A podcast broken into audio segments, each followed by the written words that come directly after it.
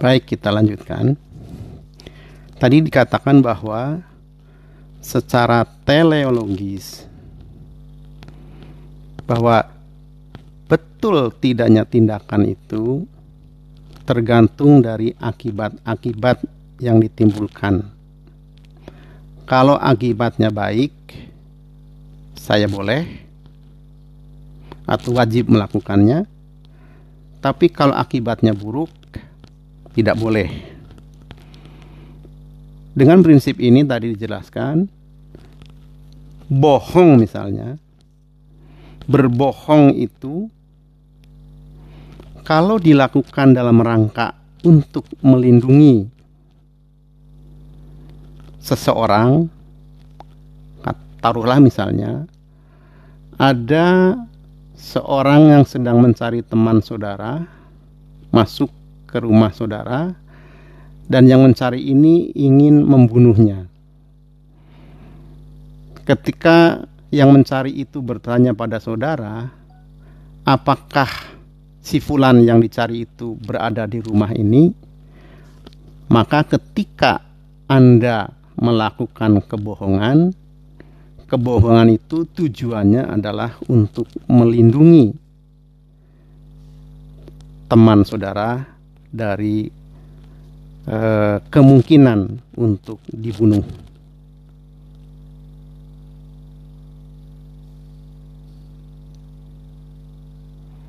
Jadi berbohong itu tidak bernilai pada dirinya sendiri kalau teleologis itu. Harus berbohong apa akibatnya, apa tujuannya. Jadi moralitas dilihat dari uh, akibat-akibatnya atau tujuan-tujuannya.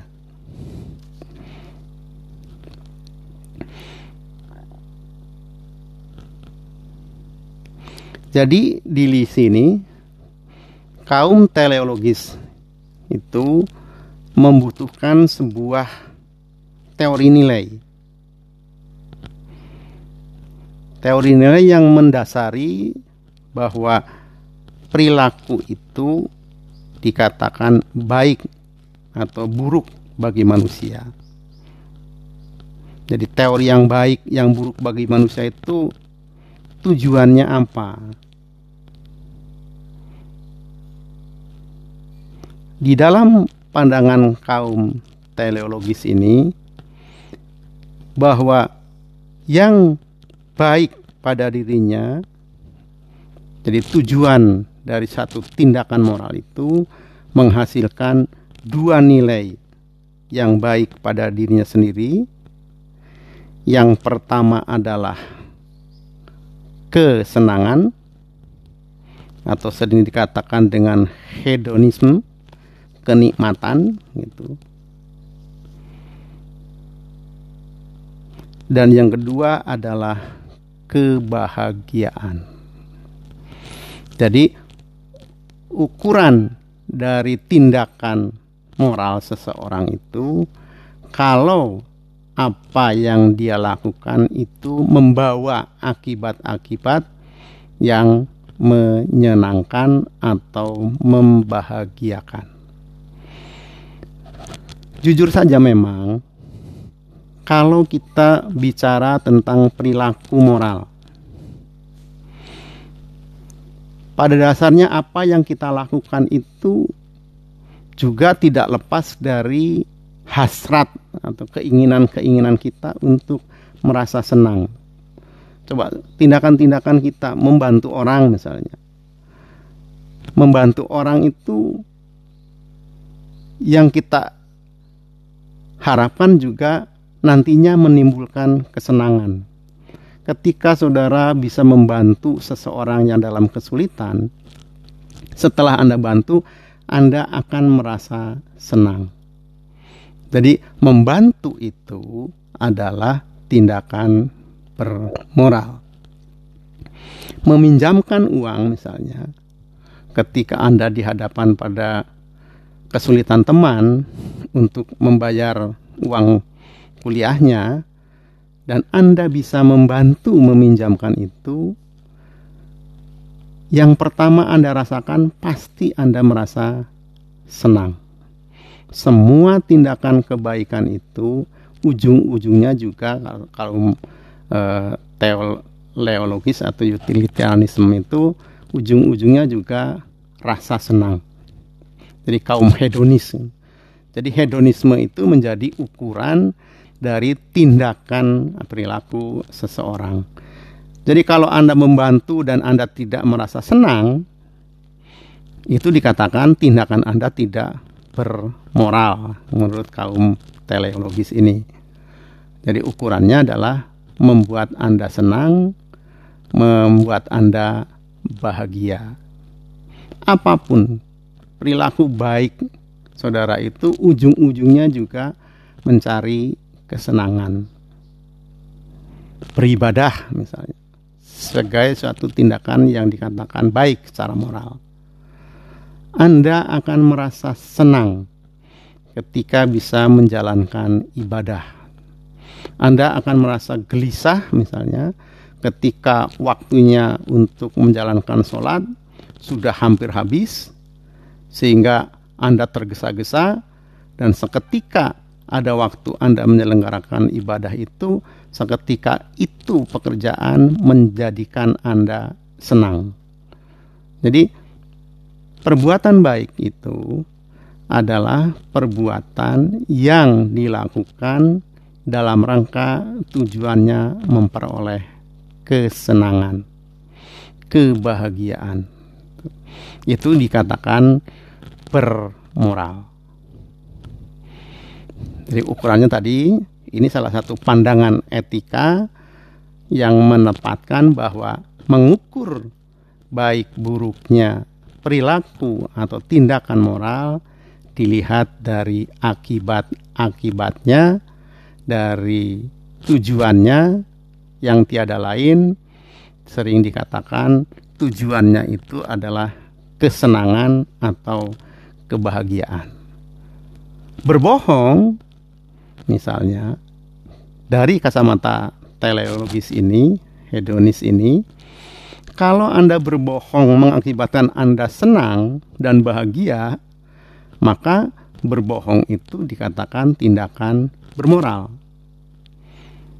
Demikian juga jujur. Jujur yang mengakibatkan Anda merasa eh, apa namanya? Tidak senang, sakit atau me, lawannya tidak senang, suffering itu apa ya? uh, menderita gitu. karena Anda jujur dan akibatnya Anda menderita menjadi Anda gelisah maka kejujuran itu dikatakan tindakan yang tidak bermoral ini teleologis utilitarianism gitu kan kaum teleologis yang selalu melihat bahwa akibat tindakan itulah yang menjadi dasar kualifikasi bahwa perilaku kita itu bermoral atau tidak bermoral. Nih, jadi satu pandangan. Di satu pihak memang menimbulkan perdebatan yang cukup serius di sini. Memang kalau kita paham bahwa setiap aliran, setiap teori, setiap faham itu pasti tidak bisa menggambarkan keseluruhan secara sempurna. Pasti ada kelemahannya, tetapi juga pasti juga ada kebenarannya. Jadi prinsip kaum teleologis itu bahwa hukum moral itu diciptakan untuk manusia. Jadi manusia bukan untuk sebagai penghamba moral, bukan sebagai penghamba hukum, tetapi hukumlah diciptakan untuk membuat manusia menjadi teratur, menjadi terarah. Gitu. Inilah yang sering dikatakan juga agama misalnya. Agama pun seperti itu bagi kaum teleologis. Agama diciptakan buat manusia, bukan manusia diciptakan untuk agama. Sehingga dengan agama itu dimaksud supaya manusia hidupnya menjadi lebih terarah, lebih bahagia, lebih senang.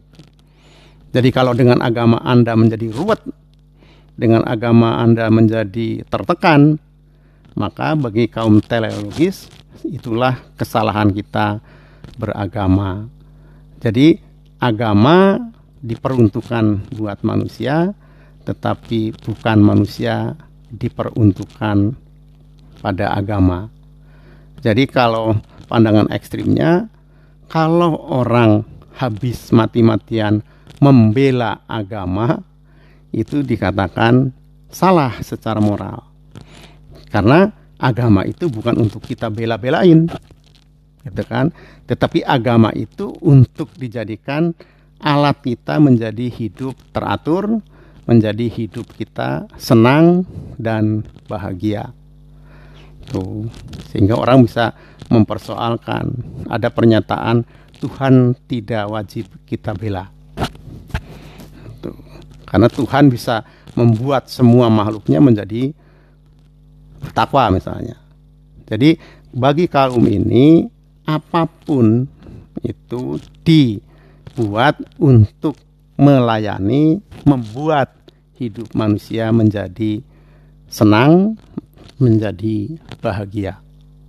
Jadi kalau dengan demikian eh, filosofinya bahwa diciptakan agama itu dibuat untuk membuat manusia hidupnya teratur, hidupnya terarah, hidupnya senang, hidupnya bahagia. Jadi kebalik memperjuangkan eh, agama, tetapi justru malah dianya tidak senang, tidak bahagia, tidak teratur. Maka Islam rahmatan lil alamin itu bisa diartikan bahwa dengan beragama maka keamanan, kedamaian, ketentraman itu sesuatu yang harus kita ciptakan, kita peroleh. Bukan dengan beragama orang menjadi saling uh, pisuh-pisuhan, saling menjatuhkan, saling menyalahkan, saling mendiskreditkan. Lah, itu namanya agama diciptakan bukan untuk manusia, tapi manusia diciptakan untuk membela habis-habisan agama. Ini faham teleologis itu. Tadi saya katakan faham ini juga memang memiliki nilai-nilai yang cukup berarti di dalam kita menjalankan perilaku moral. Nah, pertanyaannya tadi, ukuran kebahagiaan itu atau kesenangan itu untuk siapa? Perilaku moral tadi, tindakan bermoral didasarkan kepada tujuan atau akibat yang akan membuat senang atau bahagia. Lalu siapakah yang harus senang dan bahagia? Di satu pihak ada egoisme moral. Artinya di dalam teleologis ini ada satu faham yang mengatakan bahwa ukuran kebahagiaan, kesenangan adalah dirinya sendiri. Tuh, ini tokohnya seperti Nietzsche. Nietzsche itu mengatakan bahwa apa pun yang dilakukan dalam rangka tindakan moralitas kita harus diarahkan kepada kesenangan diri sendiri, kebahagiaan diri sendiri. Jadi, ketika Anda berperilaku moral, ukuran perilaku itu bermoral atau tidak adalah tercapainya rasa senang, rasa bahagia yang dialami oleh diri sendiri.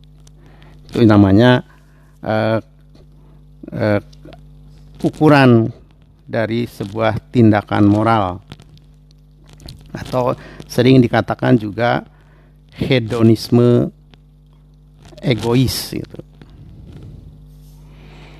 Sementara yang lain lebih mengatakan pada kebahagiaan sebanyak-banyaknya orang. Jadi kalau hedonisme tadi lebih ke arah personal, kalau kebahagiaan itu mengarah kepada uh, publik. Jadi dalam alirannya itu dikenal dengan uh, eudemonisme gitu kan. Itu di dalam teori ini eudemonisme itu lebih mengarah kepada tercapainya kebahagiaan sebanyak-banyaknya orang. Inilah yang kemudian tadi mendasari bahwa e, pencapaian it, moral itu harus menjadi e, kesepakatan untuk menciptakan kebahagiaan sebanyak-banyaknya orang atau istilahnya the great happiness for the, the, greatest happiness for the greatest numbers istilahnya. Kebahagiaan setinggi-tingginya, seluas-luasnya bagi sebanyak-banyaknya orang. Kalau yang egoisme, hedonisme tadi lebih mengarah kepada kebahagiaan diri sendiri atau kesenangan kenikmatan diri sendiri sedangkan teori kebahagiaan ini lebih kepada kebahagiaan sebesar-besarnya uh, orang. Jadi lebih kepada tindakan itu dikatakan bermoral kalau akibat-akibat yang dihasilkannya bisa menciptakan rasa bahagia dari daripada masyarakat umumnya. Itu namanya eudemonisme. Tuh. Saudara sekalian, mungkin kita bisa bertanya-tanya. Gitu. Teori ini ada banyak hal memberikan inspirasi, memberikan eh, gambaran kepada kita bahwa tindakan bermoral adalah sebuah tindakan yang akibat-akibatnya, yang tujuan-tujuannya bisa menciptakan kebahagiaan dan kesenangan. Nanti saya minta saudara-saudara untuk melakukan sebuah telaahan apa hal-hal yang dianggap baik dan apa yang dianggap kurang dari teori teleologis moral atau utilitarianisme di dalam etika. Tuh. Ini yang yang saya minta untuk dicarikan beberapa nilai-nilai kelebihan dan kekurangan teori atau sistem etika teleologis utilitarianisme. Silahkan nanti ditulis dan contoh-contoh kasusnya itu ditulis dalam hal kelemahan dan kelebihan utilitarianisme yang sudah saya jelaskan. Dan kalau kita mengacu kepada teori ini itu meskipun memang teori utilitarianisme ini banyak yang mencemooh dan tokoh yang paling terkenal di dalam teori etika ini adalah Jeremy Bentham dan John Stuart Mill. Gitu.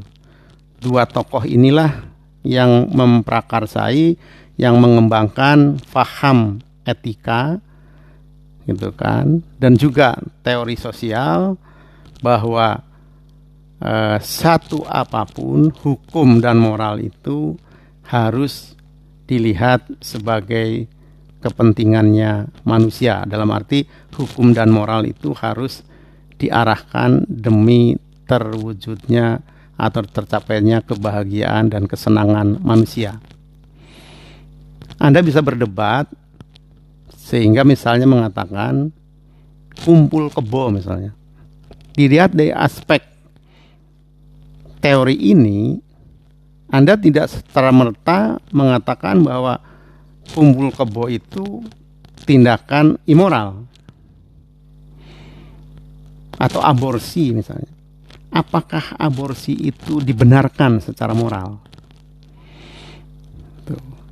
Barangkali kalau kita meminjam teori ini, teori utilitarianisme teleologis tadi, kita bisa mengatakan kita bisa memberikan penilaian bahwa baik kumpul kebo dan juga aborsi bisa dikatakan sebuah tindakan yang memiliki kualifikasi moral sebagai perbuatan yang baik. Kalau misalnya akibat-akibat dari uh, perilaku tadi itu membawa kesenangan dan kebahagiaan. Bunuh diri atau hukuman mati. Gitu. Hukuman mati itu bisa diterapkan atau tidak. Kalau ditanya kepada kaum utilitarisme ini, kalau hukuman mati itu membawa kebahagiaan bagi sebagian banyak orang, itu bisa dilakukan. Jadi kalau misalnya dengan hukuman mati masyarakat menjadi senang, menjadi damai, menjadi bahagia, karena dengan dihukumnya seseorang tadi tidak menimbulkan kekacauan, tidak menimbulkan suasana masyarakat yang tidak jelas gitu. Maka tindakan itu dikatakan benar. Tetapi hukuman mati itu kadang juga tidak bisa dikatakan memiliki manfaat moral. Karena akibat dari hukuman mati itu justru menimbulkan persoalan-persoalan lain misalnya. Sehingga kita sering menyaksikan bahwa banyak kasus ya di dalam masyarakat kita misalnya kenapa orang yang melakukan penyerangan terhadap Ahmadiyah misalnya kan sebetulnya dia betul-betul melanggar hukum tetapi yang bersangkutan tidak diproses secara hukum. Nah, aparat hukum di sini menggunakan teori utilitarianisme dalam menerapkan hukum. Bukan menegakkan keadilan hukum, tetapi melihat akibat-akibat dari perilaku uh, penghukuman terhadap situasi masyarakat banyak. Misalnya, kalau yang bersangkutan dihukum maka akan menimbulkan eh, keresahan atau serangan masyarakat, tindakan anarkis dari kelompok pendukungnya sehingga kita sering menyaksikan ada kantor kepolisian yang digeruduk gitu kan hanya karena seseorang dipidanakan. Nah, melihat seperti ini kaum utilitarisme menganggap bahwa penegakan hukum bukan tindakan bermoral. Sehingga banyak hal yang sering kita saksikan kenapa yang bersangkutan dibebaskan dari tuntutan-tuntutan itu karena sesungguhnya ketika aparat menegakkan hukum maka akibat-akibat yang akan ditimbulkannya jauh lebih merugikan dibanding dengan hal ketika dia tidak menegakkan. Kasus-kasus dalam dunia sosial itu banyak sekali. Ada tokoh yang memiliki karisma yang sangat besar gitu kan. Kadang-kadang yang bersangkutan itu susah untuk dijerat dengan hukum, susah untuk ditegakkan hukum pada perilakunya. Sehingga akibatnya membiarkan kasus seperti itu tidak ditegakkan tetapi dia lebih memilih untuk membebaskan kaum utilitarisme ini. Nah di situ akan juga kelihatan ya di dalam tradisi eh, kekhalifahan di dalam Islam, maaf saya tahu bahwa Ali itu dulu ketika Utsman bin Affan itu dibunuh oleh Muawiyah itu sehingga peristiwa itu menimbulkan kegaduhan yang luar biasa karena Aisyah itu ingin menuntut pembunuh Usman supaya diadili itu namun Ali melihat pilihan kalau pembunuh itu diadili maka kekacauan atau huru hara akan terjadi lebih besar dibanding dengan tidak mengadili.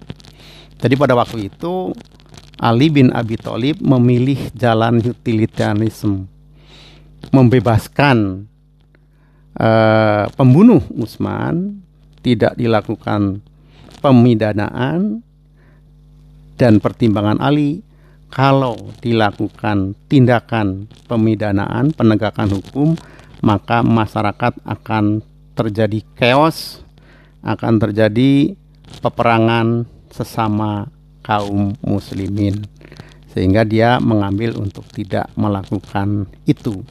Itu contoh penerapan utilitarianisme di dalam hukum dan moralitas. Jadi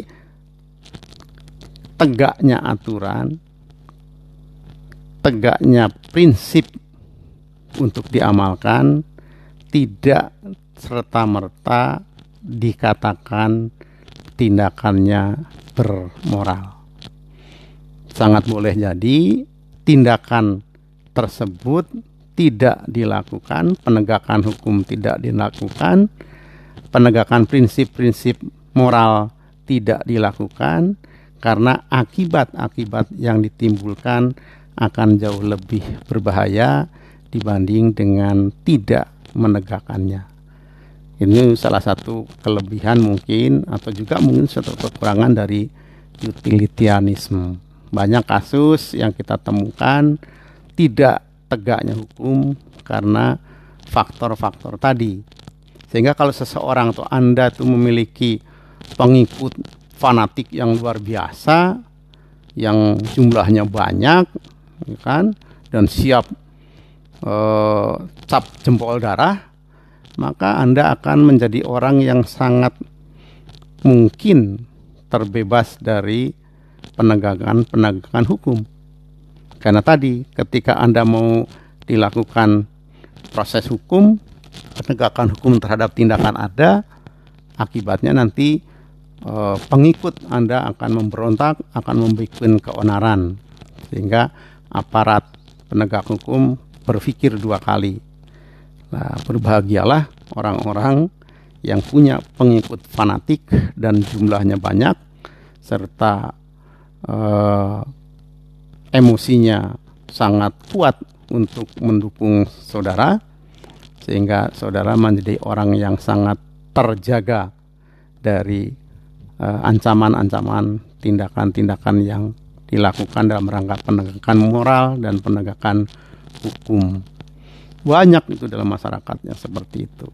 Jelas-jelas yang bersangkutan tindakannya secara moral sangat tidak terpuji, tetapi yang bersangkutan tidak dilakukan eksekusi, tidak dilakukan eh, pemidanaan, atau dilakukan tindakan-tindakan untuk menyalahkan hanya karena yang bersangkutan memiliki uh, pengikut atau uh, pendukung yang fanatik sehingga ditakutkan nantinya akan mendapat satu tindakan yang anarkis yang membuat masyarakat menjadi kacau. Itulah gambaran dari teori etika dalam rangka menentukan perilaku-perilaku mana yang secara moral dikatakan baik dan yang secara moral dikatakan tidak baik. Baru satu teori, satu paham, satu pandangan yang saya sebut kaum teleologis moral atau diwakili oleh kaum utilitarianisme melalui paham hedonisme egois dan eudaimonisme uh, etis. Kembali saya ingatkan tadi untuk mencari, menulis kelemahan dan kelebihan masing uh, teori utilitarianisme dan uh, disertai contoh-contoh penerapannya. Sekian kuliah hari ini. Wassalamualaikum warahmatullahi wabarakatuh.